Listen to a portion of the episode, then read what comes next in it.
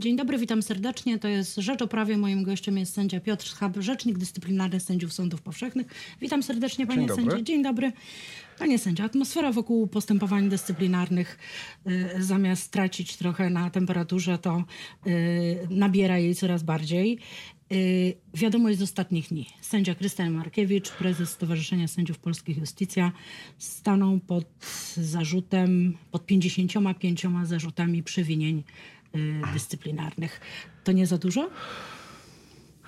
Niestety liczba tych y, zarzutów jest adekwatna do działań pana sędziego Markiewicza.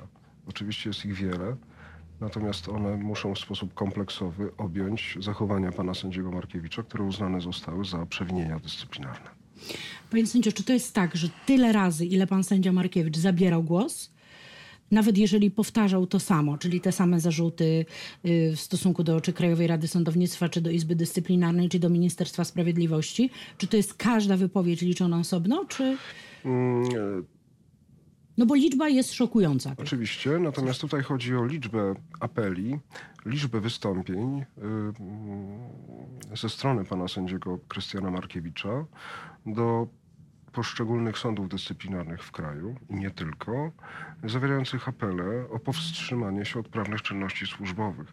Wobec powyższego zastępca rzecznika dyscyplinarnego sędziów sądów powszechnych uznał, że kwalifikacji wymaga każde z tych zachowań i każde z nich stanowi wedle naszej wstępnej oceny odrębny delikt dyscyplinarny. Y, Panie sędzio, czy brana, by brane były też pod uwagę wystąpienia pana sędziego Markiewicza w niedzielę y, podczas manifestacji? Pod... Nie, y, nie braliśmy tych wystąpień pod uwagę, gdy chodzi o formułowanie zarzutów dyscyplinarnych. Przynajmniej mm, nie czyniono tego w związku z tym postanowieniem o mm, przedstawieniu zarzutów deliktów dyscyplinarnych, o które pani redaktor pyta. Dobrze, zostawmy pana sędziego Markiewicza. Skupmy się na panu sędziu Pawle Juszczyszynie z Olsztyna. Y, Pan sędzia poniósł karę za postanowienie, jakie wydał. No, Albo poniesie karę. Częściowo już poniósł karę. Za postanowienie, jakie wydał. Mówi się, że jedni uważają go za bohatera. Mm, Jakby pan wytłumaczył to, co się dzieje wokół pana sędziego Juszczyszyna? Oczywiście pan sędzia Juszczyszyn dopuścił się w naszej ocenie deliktu dyscyplinarnego polegają, polegającego na jaskrawej, bezprawnej próbie podważenia mm, aktu prezydenckiej władzy, aktu objętego prezydenckimi prerogatywami, e, co stanowiło wykroczenie przeciw przepisom konstytucji, co stanowiło złamanie prawa ustroju sądów powszechnych. I niestety oceniamy jego wystąpienie jako wystąpienie o charakterze politycznym, ponieważ w sytuacji, w której dochodzi do bezprawnej weryfikacji prezydenckiego aktu władzy, oczywiście motywacją musi być tutaj motyw polityczny, niestety. Tak to zakwalifikowaliśmy. Chodzi tutaj o złamanie zarówno powyższych aktów prawnych, jak i jaskrawe naruszenie zbioru zasad etyki zawodowej sędziów. Ja chciałbym jedynie zwrócić uwagę na okoliczność, którą umyka uwadze mm, środków masowego przekazu, opinii publicznej w sytuacji, e, w której chodzi o e, prawną ocenę zachowania pana sędziego Juszczyszyna. Mianowicie mówi się, argumentując przeciw działaniom Rzecznika Dyscyplinarnego i jego zastępców, o niezawisłości sędziowskiej pana Pawła Juszczyszyna, natomiast nie słyszałem zarówno ze strony czynników państwowych, jak i ze strony sędziów, a także ze strony opinii publicznej żadnego głosu wsparcia dla sędziego, tytuł do orzekania którego został w sposób bezprawny zakwestionowany. Uznano, że niezawisłość tego sędziego nie wymaga publicznej ochrony, a w naszym przekonaniu jest zupełnie inaczej.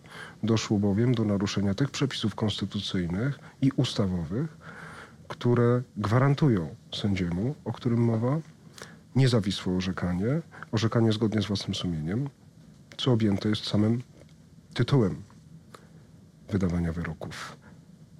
Trzeba wejrzeć w sprawę, o której mowa, także z tego punktu widzenia. Sędzio, y, y, natychmiastowe odwołanie z y, delegacji, postępowanie dyscyplinarne. Czy konieczne było zawieszenie pana sędziego w czynnościach y, na, na okres 30 dni? To jest decyzja prezesa Sądu Rejonowego w Olsztynie.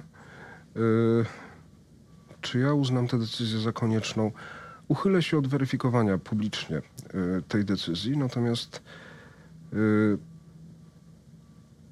chodziło tutaj o wagę naruszeń regulacji prawnych. Jeżeli oceniamy wagę naruszenia regulacji prawnych, mowa tutaj wprost o złamaniu konstytucji.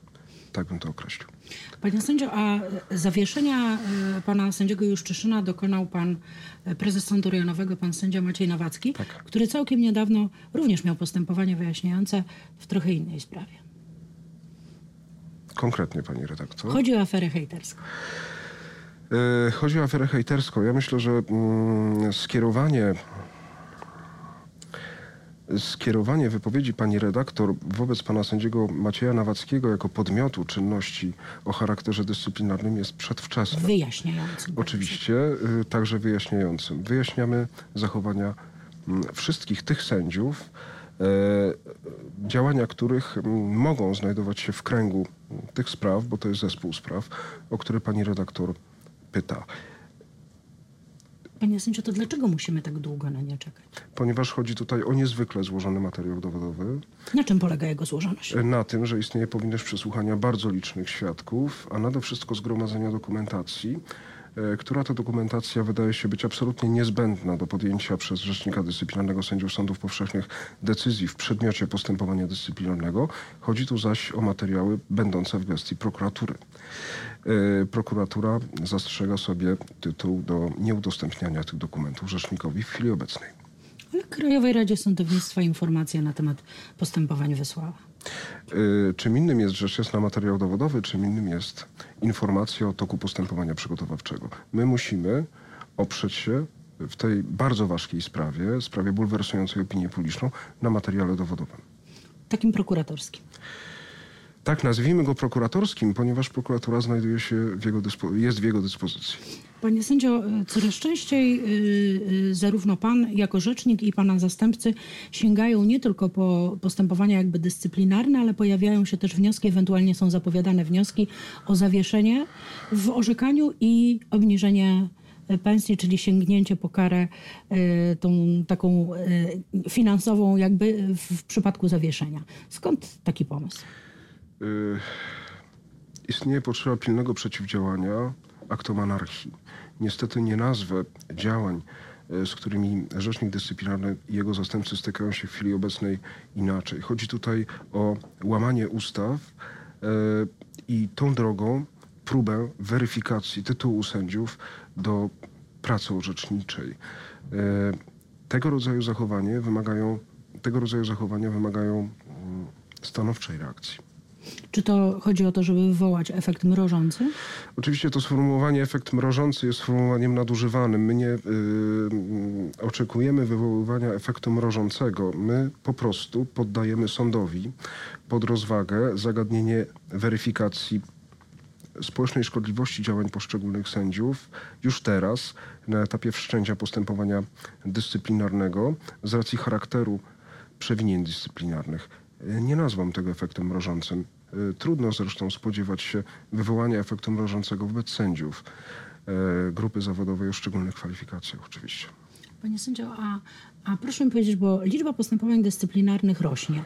To mm, w stosunku do, do, do lat poprzednich jesteście panowie bardzo, e, bardzo aktywni. Czy tak jest źle z etyką sędziowską i, i zachowaniem jakiegoś dystansu do polityki, bo, bo część pewnie tych postępowań z tego powodu się e, zostało wszczętych? Pani redaktor, krąg osób wykonujących zawód sędziego, aktywnych politycznie, jest stosunkowo nieliczny.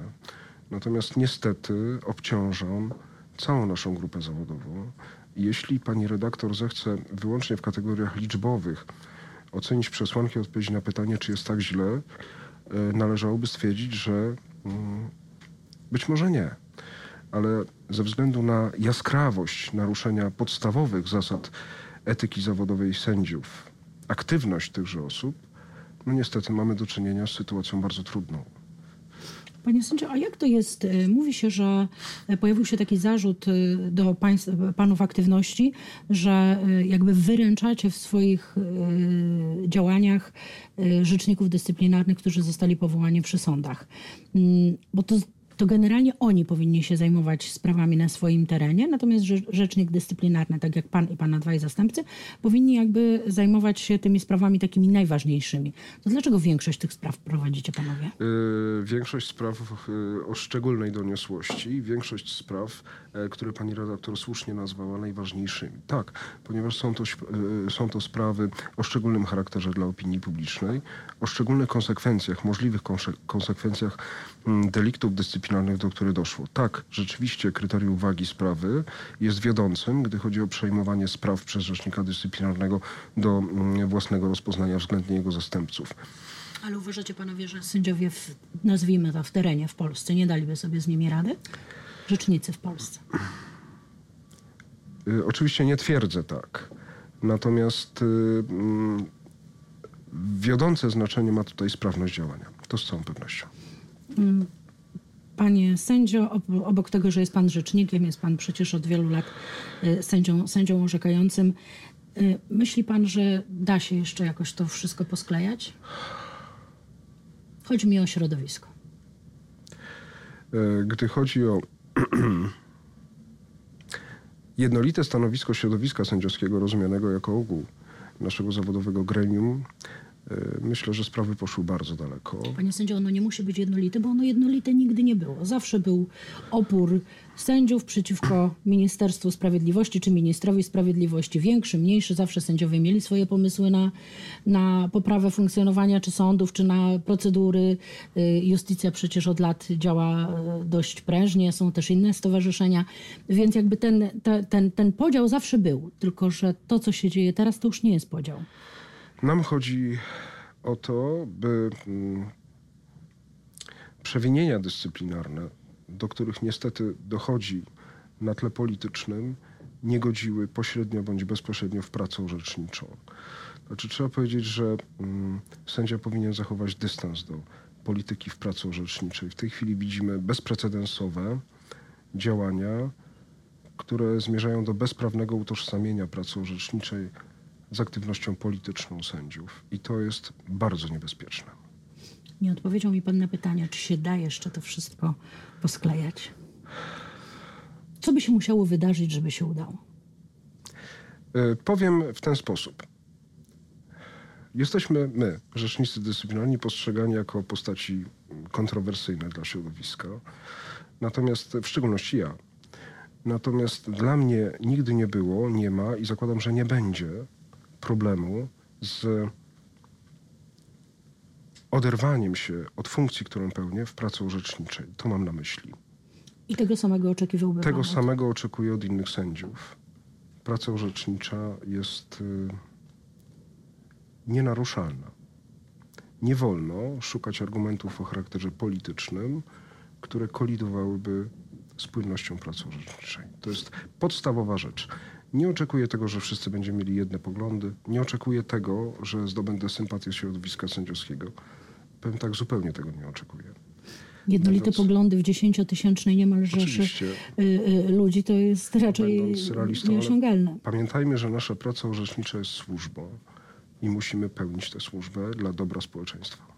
Panie sędzio, i na koniec pana zapytam, nie mogę nie zapytać, dzisiaj 5 grudnia e, Sąd Najwyższy, Izba Pracy zajęły stanowisko w sprawie wprawdzie w drobnej sprawie sędziego Naczelnego Sądu Administracyjnego, któremu Krajowa Rada Sądownictwa odmówiła zgody na dalsze e, orzekanie po osiągnięciu wieku emerytalnego, ale e, to orzeczenie dzisiejsze ma dużo, dużo większe znaczenie. Sąd jakby w trzyosobowym dziś składzie podważył e, niezależność Krajowej Rady Sądownictwa i między wierszami w uzasadnieniu stwierdził również, że Izba Dyscyplinarna nie spełnia wymogów Sądu Krajowego.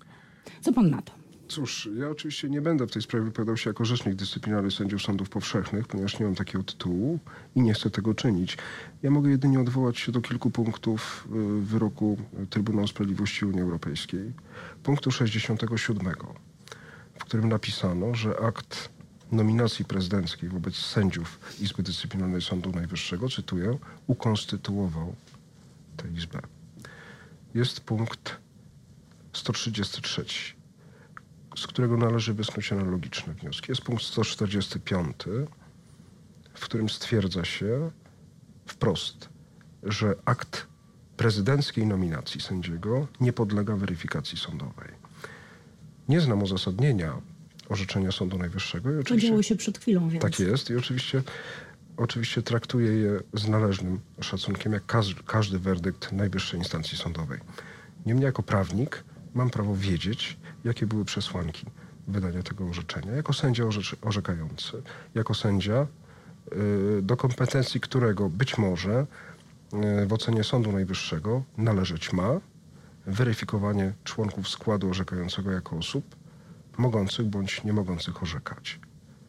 Rozumiem. No, jedno jest pewne, panie sędzio, czekają nas ciekawe i burzliwe, i burzliwe czasy. Może ten okres świąteczny trochę, trochę złagodzi to napięcie i emocje, czego bardzo serdecznie życzę. Dziękuję, Dziękuję. pięknie za rozmowę. Moim gościem był Dziękuję Piotr Schab, sędzia, rzecznik dyscyplinarny sędziów sądów powszechnych, a ja zapraszam na jutro na godzinę 13.